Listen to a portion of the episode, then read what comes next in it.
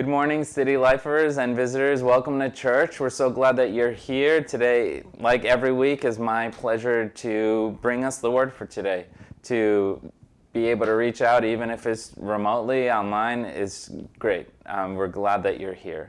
Uh, before I forget, my name is Pedro Reese, and I am the lead pastor here. And uh, connect with us. I say it every week. In the notes section, there's a tab, there's a link, and it says "I'm new," and it's for people who have been coming around or if this is your first Sunday, we just wanted to make it abundantly clear. We want to connect with you. And so give us the opportunity. If you reach if you fill out one of those um, new forms, I'll personally reach out and try and grab a cup of coffee or a meal with you this week or in the near future. But uh, this is what we love to do. It's what we're passionate about. And so take us up on the offer and I'll reach out to you this week. Um, today is a special Sunday. I also hopefully, like fingers crossed, today will be shorter because it's meant to be, right? This, uh, today I, am trying to preach a homily, even though brevity is not a talent of mine. Uh, but today's a special day because it's a culmination of three rather important days all in one. And so, first off, happy Father's Day.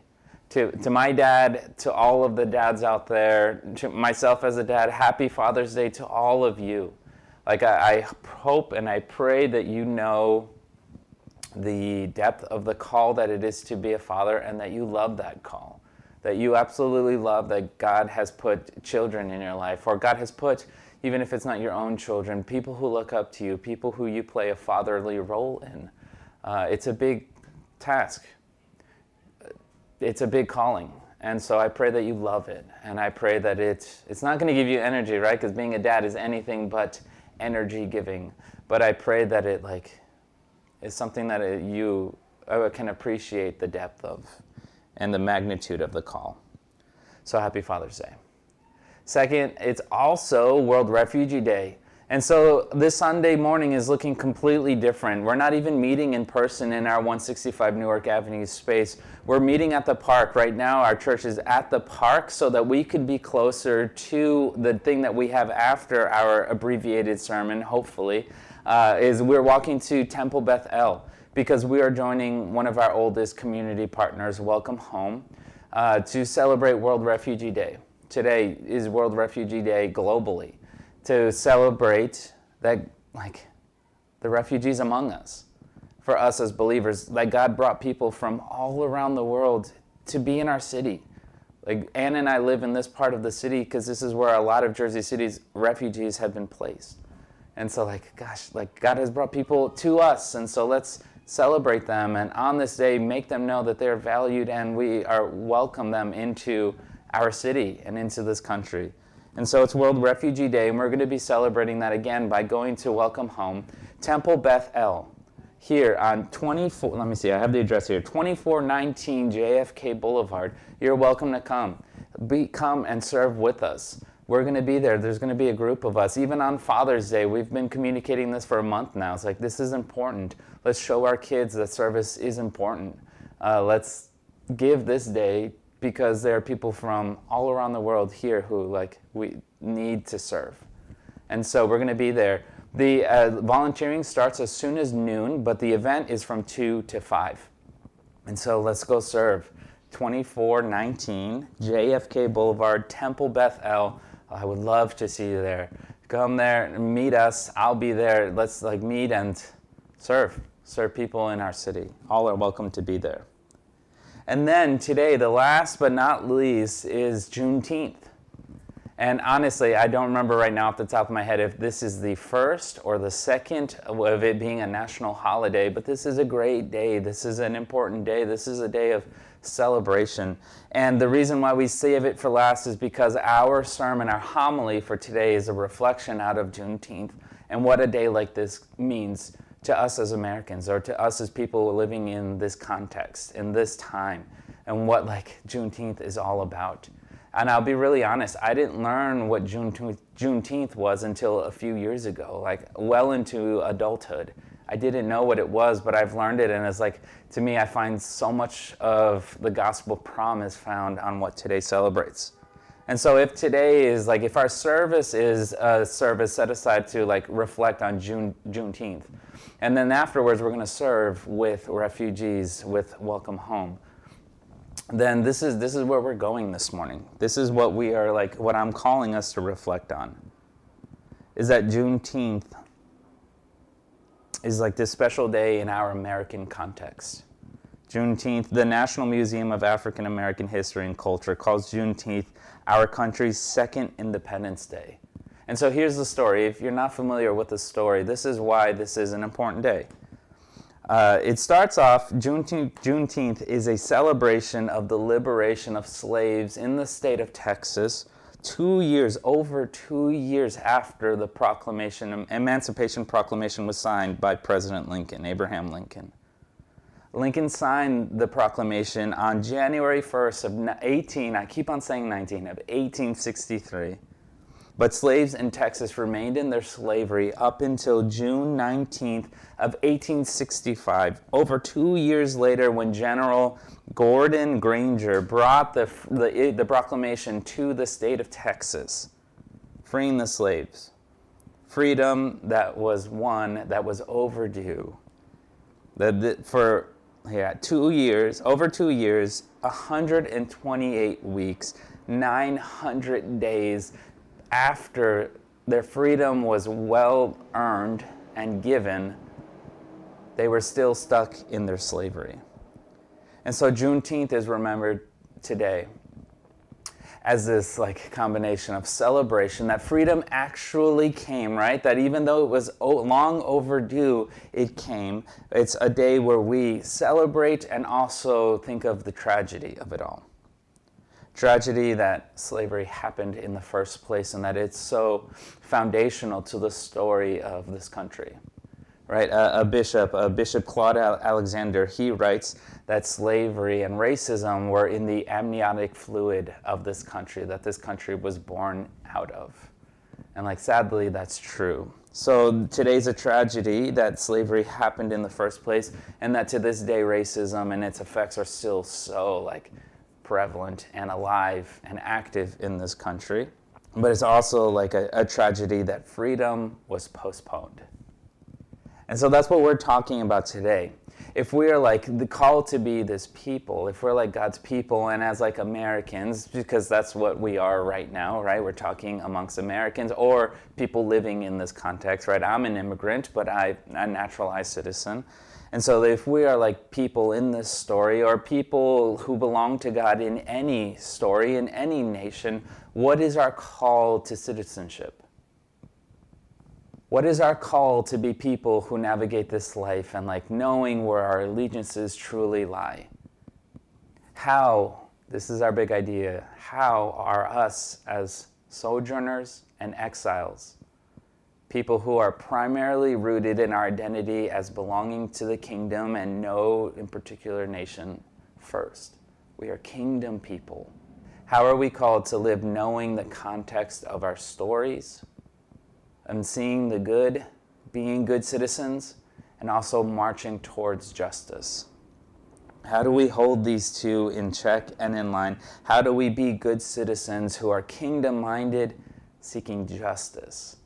And so that's our big question for today. That's what our homily today. A homily is a one-point sermon. How like how do we grasp with knowing what our call truly is to be good citizens and justice-minded people. And so to do this, we're going to start off reading out of a text that we as a church covered I think 3 years ago in 1 Peter chapter 2. Only two verses are going to launch us into what we are going to be talking about today. Second Peter, sorry, First Peter chapter 2 verses 11 and 12. This is the word of the Lord. This is what God says. Beloved, I urge you as sojourners and exiles to abstain from the passions of the flesh, which wage war against your soul. Keep your conduct among the Gentiles honorable, so that when they speak against you as evildoers, they may see your good deeds and glorify God on the day of visitation. This is the word of the Lord. Let's pray before we go any further. Lord, I thank you for this day. I thank you for the celebration that today is Father's Day, Juneteenth, World Refugee Day. So many things to celebrate, so many things to give our time and effort and energy towards, Lord. I pray that uh, our fathers, like that you touch them and you speak to them as our Father, that remind us of the call that we've been given. I pray for Juneteenth and for our African American community in our church and in this country that like lord this is a day of celebration and jubilation that like justice does come and it's on the march fully. That one day you will end all the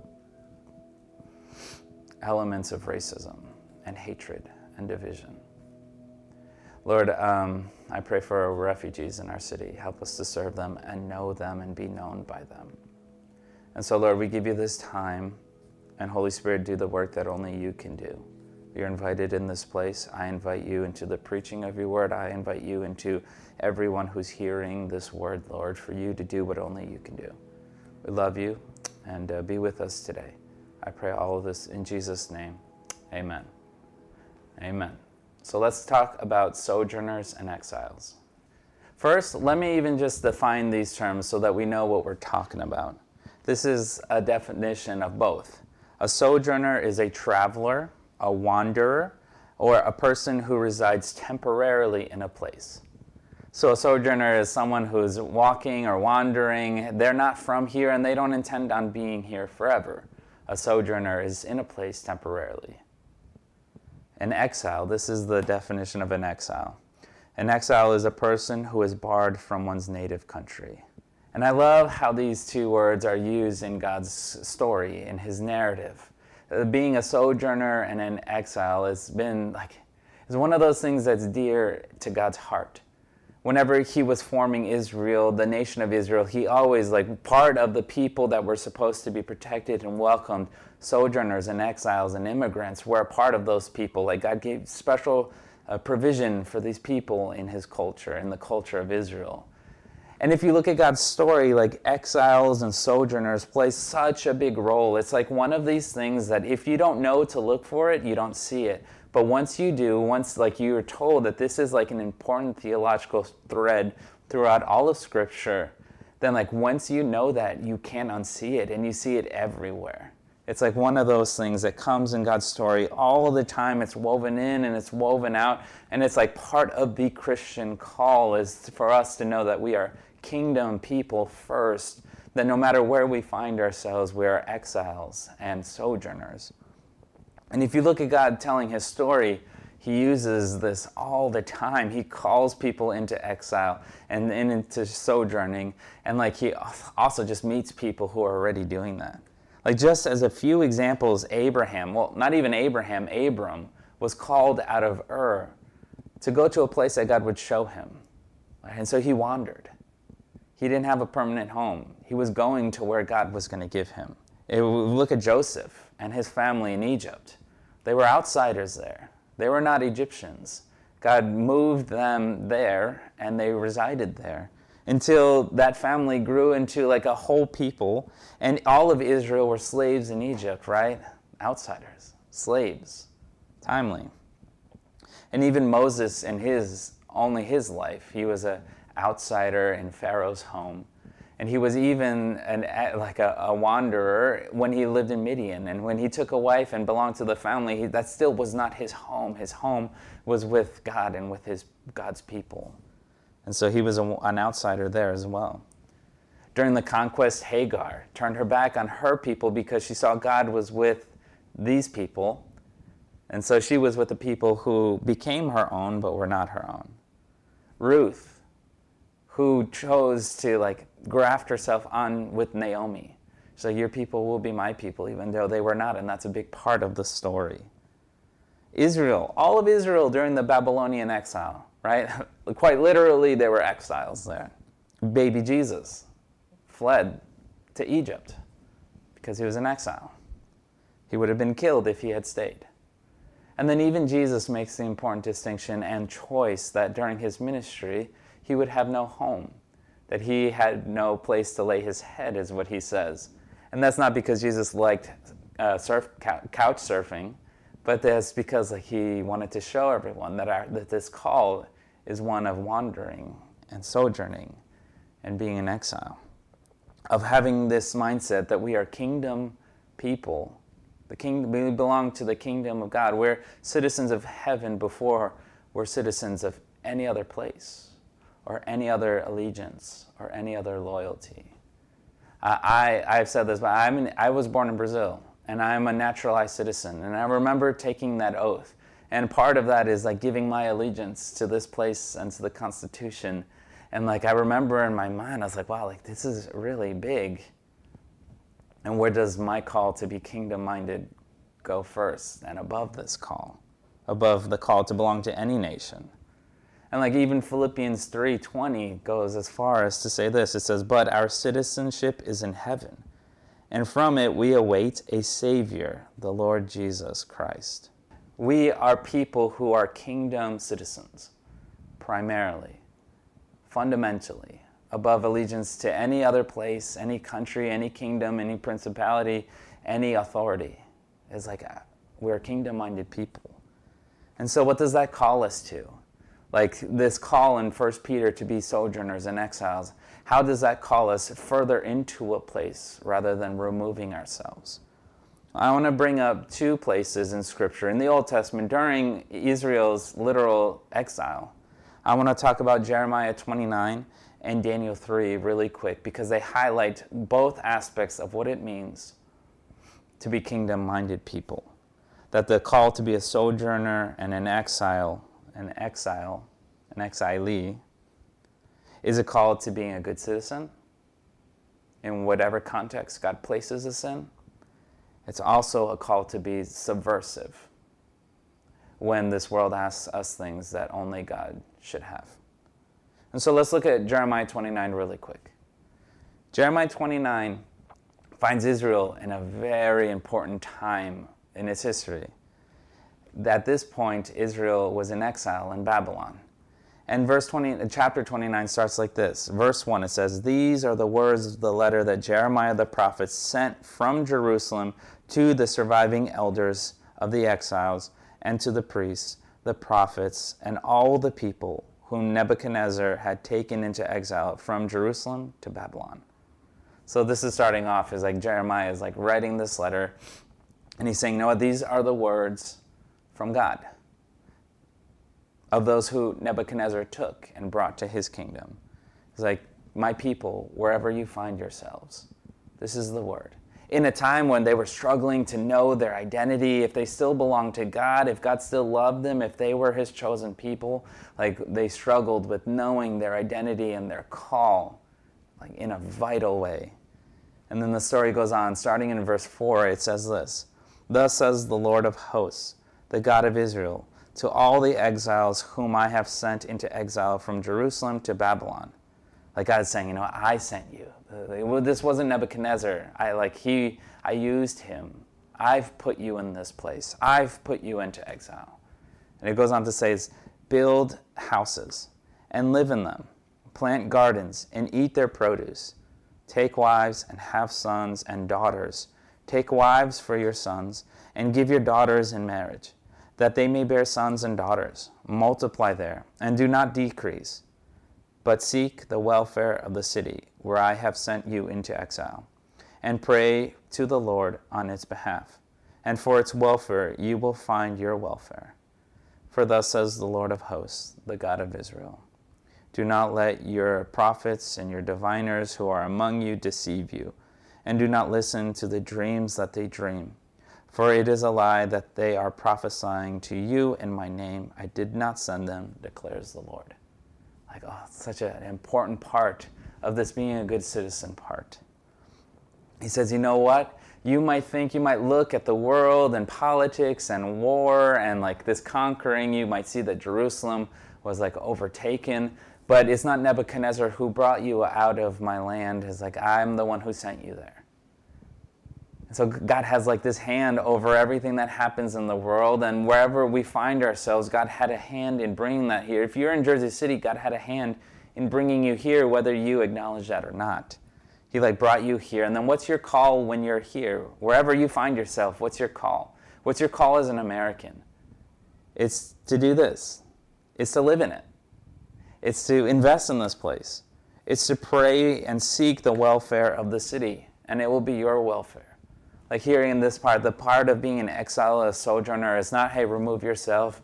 Let's build this private community. Let's let's go live in a gated place so that none of this can affect us and we'll just be the church together. No.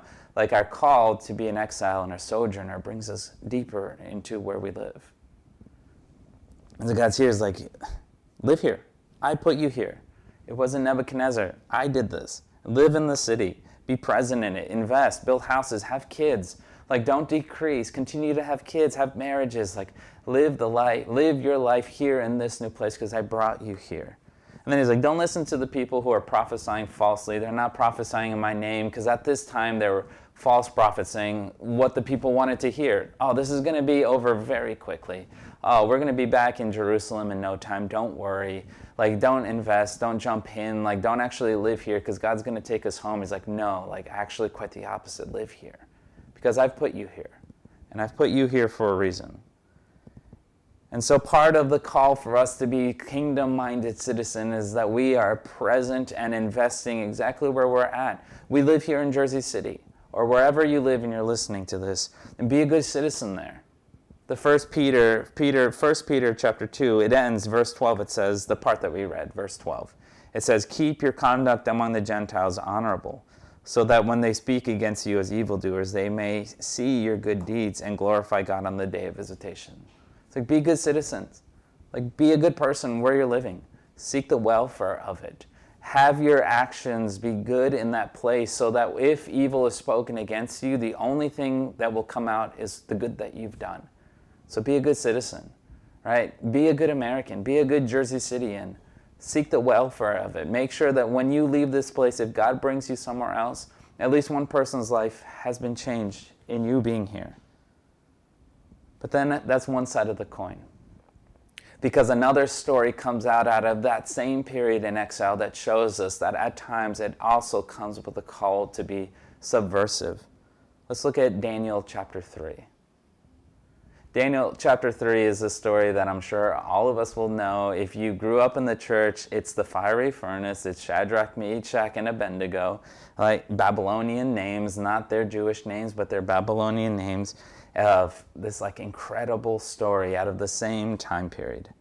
And so here's the, the general story is that Nebuchadnezzar took people who were in the royal priesthood or in like in training, those who were really smart, and he brought them into their courts and the call remained for them, right? Be invested in where you are. We never hear in this story their Jewish names. We only hear their Babylonian names, Shadrach, Meshach, and Abednego, because they're buying in and they're doing what they're called to do, what Jeremiah has called to like be a part of what God's doing where He has brought them. But because being a citizen also at times is subversion. When the world asks us of things that only God deserves, then we cannot bow our knees. And so here's the story. Nebuchadnezzar and his, uh, some of his advisors put up a statue, a golden statue, a golden image of him. And they say, whenever you hear the music, you're supposed to fall on the ground and worship me. Worship that image. Worship me. I'm the king of Babylon. But because these uh, three men here know that worship is only properly given to the Lord, to Yahweh specifically, they don't. They don't do that. When it's time for the worship to come, they do not bend their knees in the court. And then they're asked, Why are you doing this? Do you want another chance? And this is what they say. This comes out of Daniel 3, chapters, uh, verses 16 and 18. This is their response to him in his face, to the king, to their captors, their captor king says, O Nebuchadnezzar, we have no need to answer you in this matter. If this be so, our God, whom we serve, is able to deliver us from the burn, burning fiery furnace, and he will deliver us out of your hand, O king. But if not, be it known to you, O king, that we will not serve your gods or worship the golden image that you have set up. And here we learn that equally a part of the call to be a sojourner and an exiler an exilee is that we cannot bend our knees when the world asks us of things that are only given to the Lord. What they say here is, you know what? We can't do this. Let it be known to you. This will never happen. We will never worship your image. And our God is so good that he will save us from the fiery furnace. And if he doesn't, know this we still won't. We will give our lives. We won't shut up we won't do this. We won't play the game. We're not just going to do it because we're supposed to. And that is like such a big and vital part of what we are called to do to this day. We're called to be good citizens, right? To invest and be here and be good Americans, be good Jersey Cityans. But then there's a part of the call that we cannot ignore that says, you know what, we are kingdom minded people, and so we won't turn our backs on justice we won't buy into the narrative that if you love this place, you will just see it as good and perfect and there's nothing wrong here. Being kingdom minded people says that we have eyes that are kingdom eyes that say, you know what, there is evil here and we cannot accept it. And we cannot just be good citizens all the time. Sometimes we have to be subversive and say that the kingdom of God and what it cares for is more important than what we're than like the loyalty that is being asked of us right now.